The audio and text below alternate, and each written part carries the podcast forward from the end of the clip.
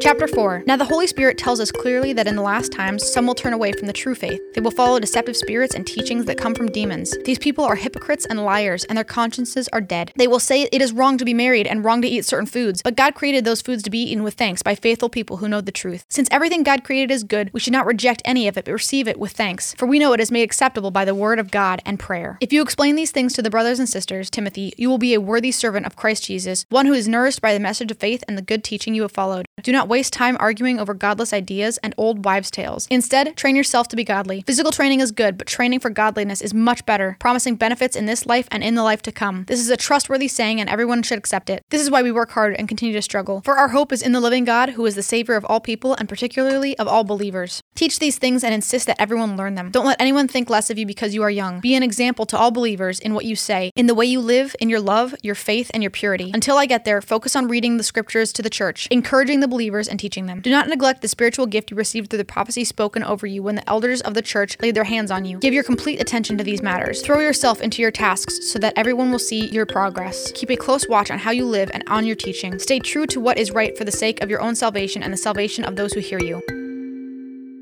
In what ways is training yourself to be godly or like Christ similar to training yourself to be an athlete?